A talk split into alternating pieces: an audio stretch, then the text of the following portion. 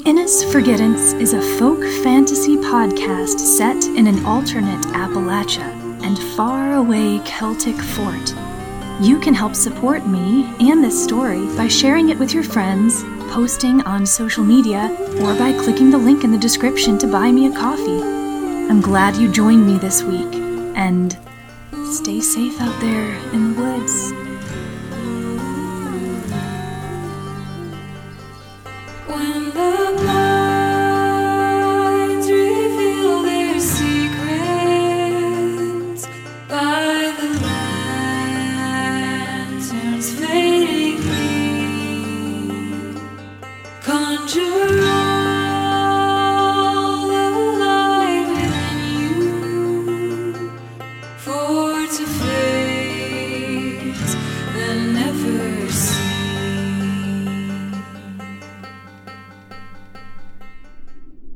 Previously on the Innis Forgettance, the Triad realized that Bronagh is a doorkeeper through which monstrous entities have entered their world.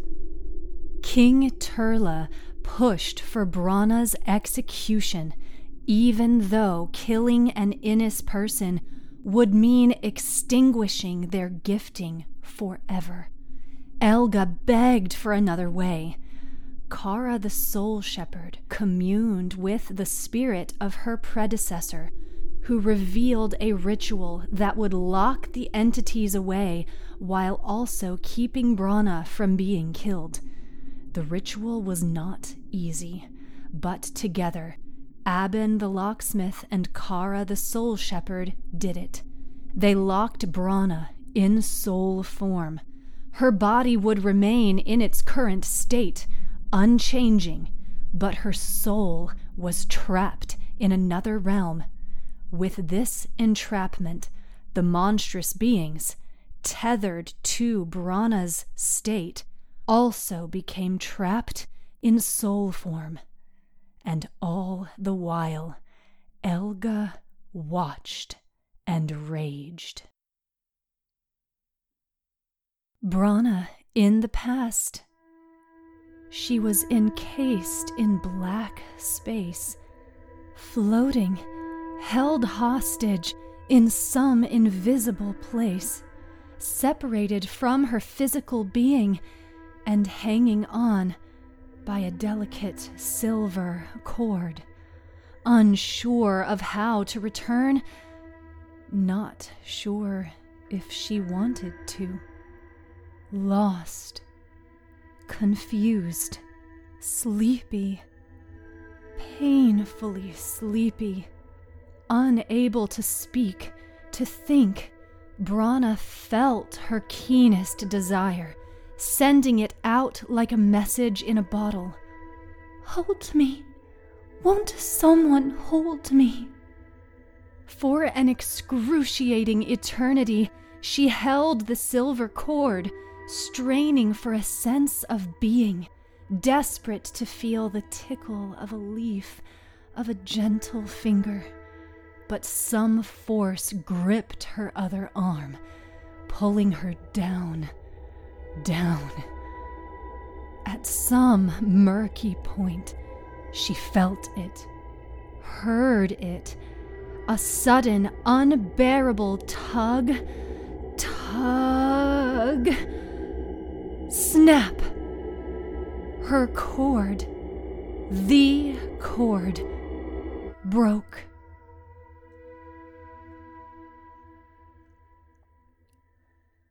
Ealga in the past.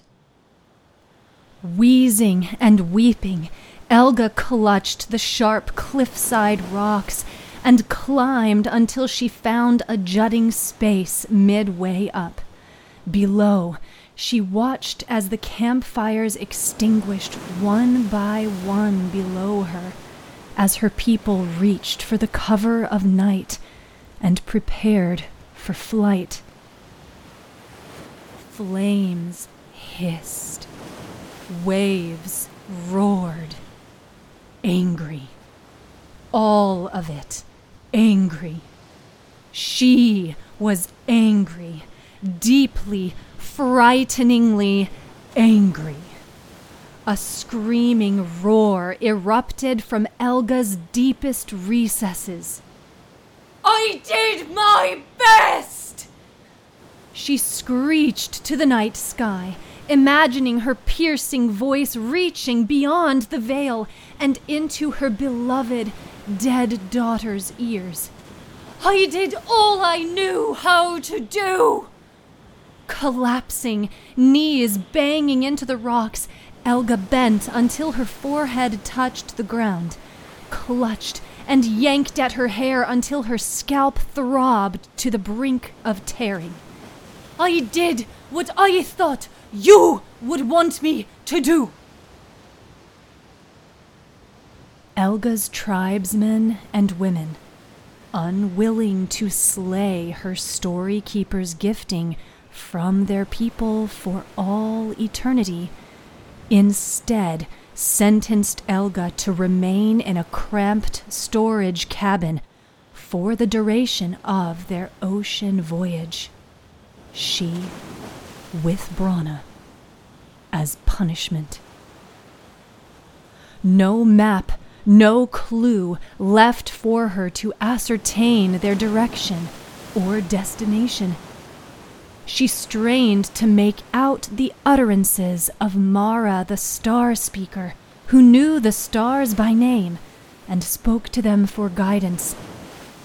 All Ealga had gathered in seven days at sea was this the water pulled them south, while the wind urged them west, and the stars, from their place aloft in the heavens, verified yes.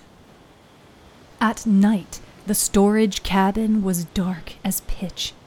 She held Bronagh's head in her lap and traced her features over and over, allowing her tears to freely fall, to cleanse her granddaughter's cheeks and brow of the dirt and scrapes that had accumulated from being carelessly hefted and hoisted. Careless. If there was one thing Ealga had known, always known about Bronagh, it was to handle with care. How had she forgotten? She had been propelled by fear, cloaked as care, but it was fear just the same. And now, what? She cupped her face allowed herself one barking sob to release the pressure in her dammed up heart. Kara had insisted the young woman was not truly dead. To Ealga's eye, Bronagh bore no difference from a corpse, save that her body stayed a touch warmer, that her skin never quite reached that pallor that her arms and legs and neck weren't frozen like a dry twig. They would bend to the will of one who wished to move her. But whenever Bronagh's lips looked too thin, too lifeless, she called Kara's words to memory. Her spirit resides in a sort of sleeping place, Ealga. With whom? Ealga had asked. Kara had blinked thrice and looked away, and Ealga knew then. Perhaps the sleeping place was where they all were held Bronagh and the darkness feasting strange comers. At nightfall, the scurries of every vagrant varmint in the storage cabin sent a feeling down Ealga's extremities like hundreds of tiny spiders.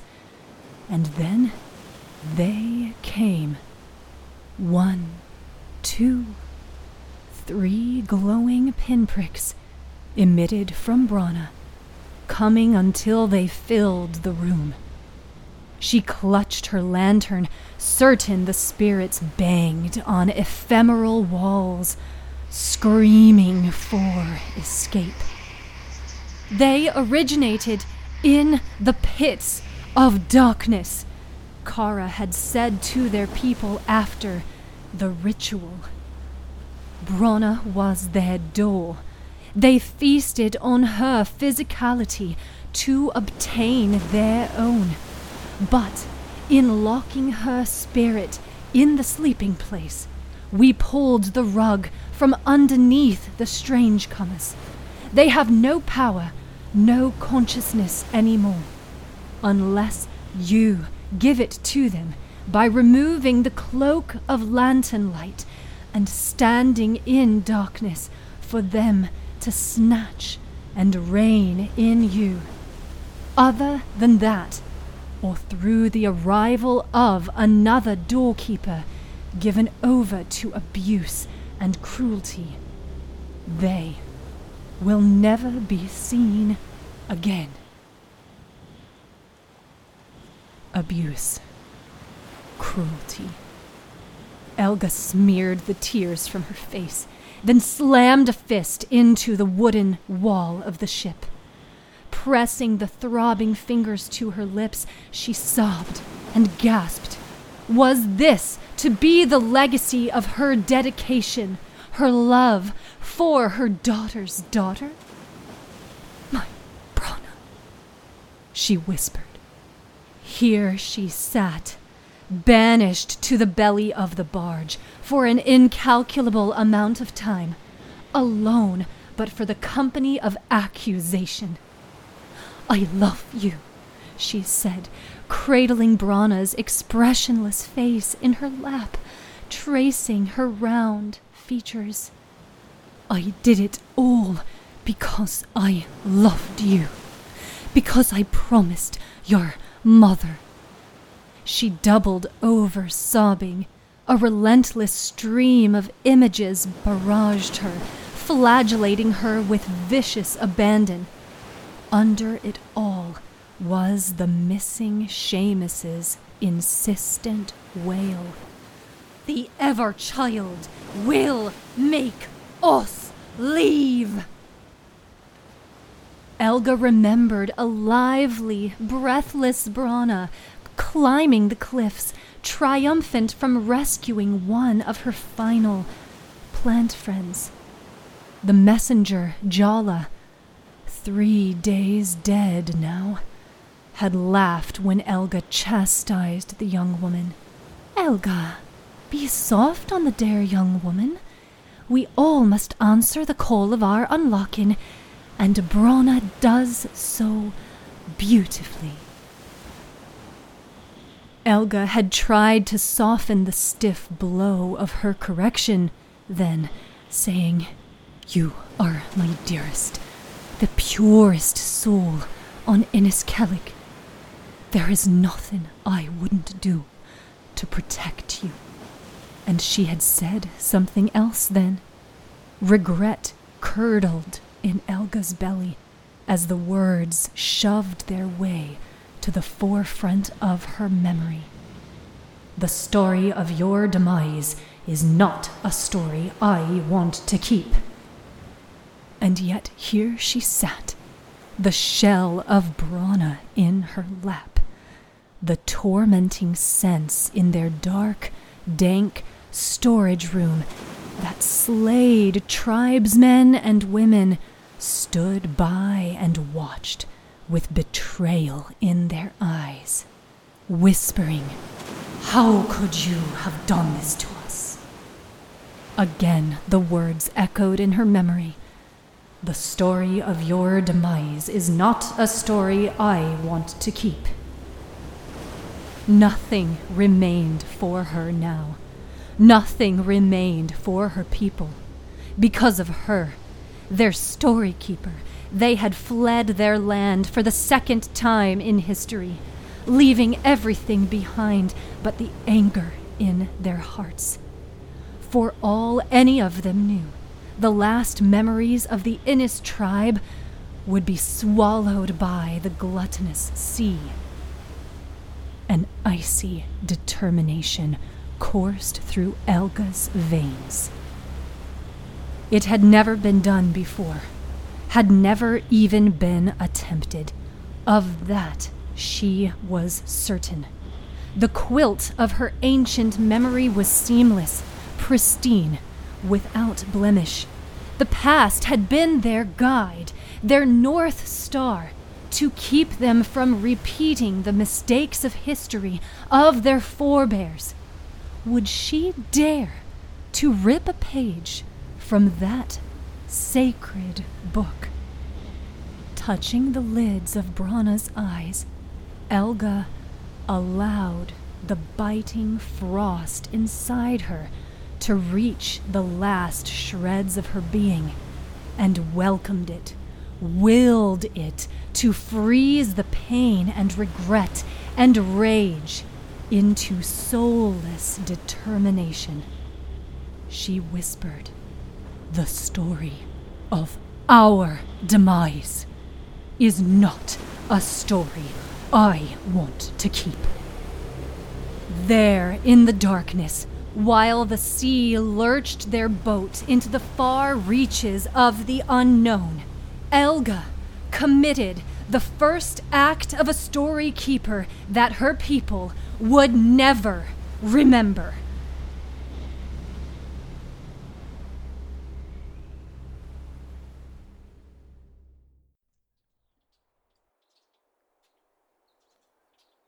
Ealga craned her head to better hear their giggling chatter.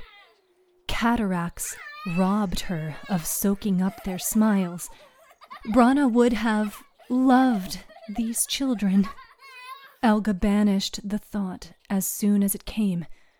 Thinking of Bronagh, even now, twenty years later, brought the vision of her granddaughter's body lying under creek waters running down the West Mountain. Magical waters, the native people had said. Water can be a portal to a spiritual world, Kara had said. And burying Bronagh there could help preserve her tenuous connection with life on Earth. Ealga had said nothing. Even the Koyahota would not stay after the first sunset spent with the Innis and their haunting lights. Never seen, the tribal seer had called them. Whiny grunts shook Ealga back to the present moment. Why does the story keeper stop in the middle so much? The tinny whine belonged to Jala, three year old daughter of the now grown Alis. Hush! That was older sister Hyla's distinct voice. She fades away sometimes. Just wait patiently. But I want to hear the rest of the story. Me too, said Hyla. Can't you show it to us, Ealga? Please? It's too scary for you, said Hyla, aged twelve, who showed strong signs of becoming the next story keeper. Not until you're much older. And I'm much too weak, no. Ealga shifted on her rock, every muscle weak, every bone stiff. Every day she found herself longing for her bed more and more, but every day she wobbled to her rock, sat, and told the story of how the Innis fled their tormentors.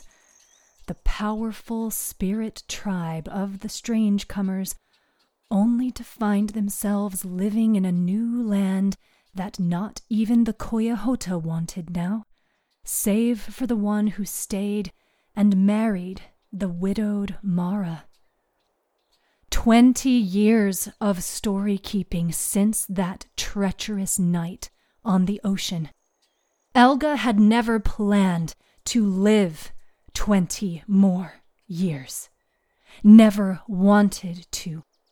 But all the hours and days and seasons and unlockings she had spent sitting on her rock, some part of her knew why her body refused to die, couldn't die.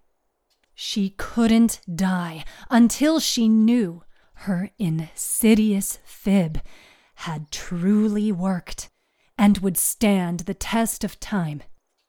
It stood past Abin's lifetime, past Kara's, past Turla's and Morkin's and Mara's. But would it stand for the next storykeeper?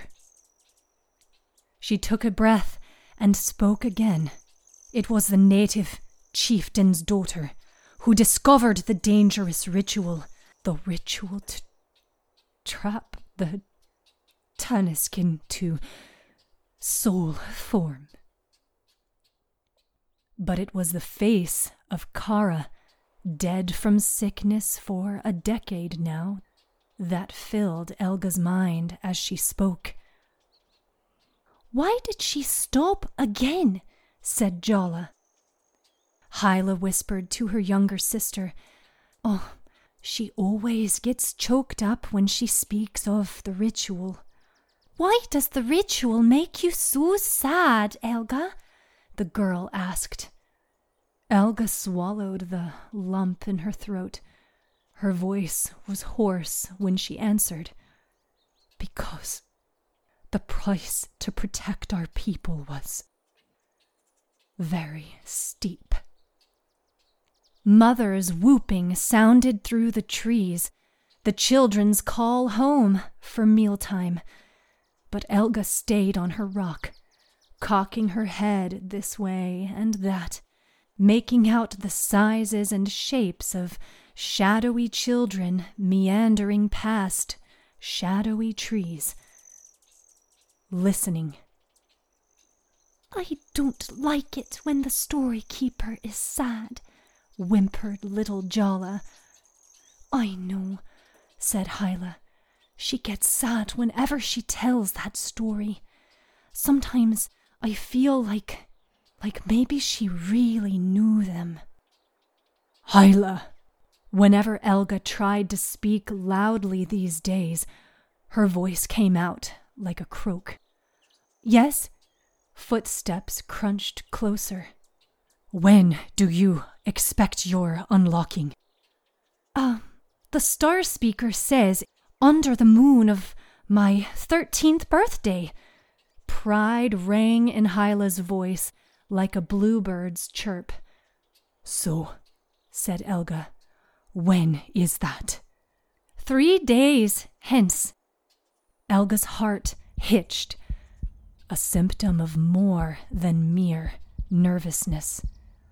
Three days. She summoned a weary smile. I will be with you three days from now, then. As the girl walked away, Ealga thought, I will remain three days, not a day longer.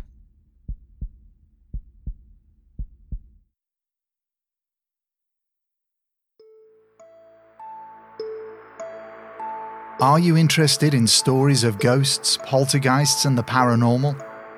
Do you love an amazing tale of an unsolved mystery, a strange disappearance? How about a UFO encounter or even a first hand sighting of a creature that should only exist in your nightmares?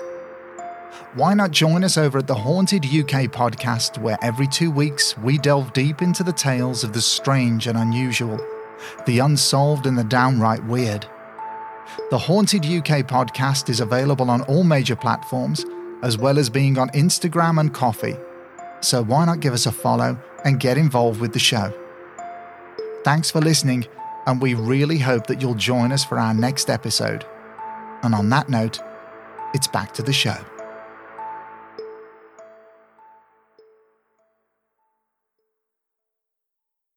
The Innis Forgettance was written, narrated, and produced by me, Leah Noel, with special appearance by David Walker.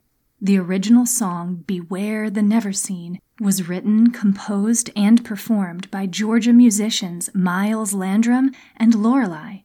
You can find links to more of their excellent music in the show notes. Sound effects came from the kind folks at freesound.org.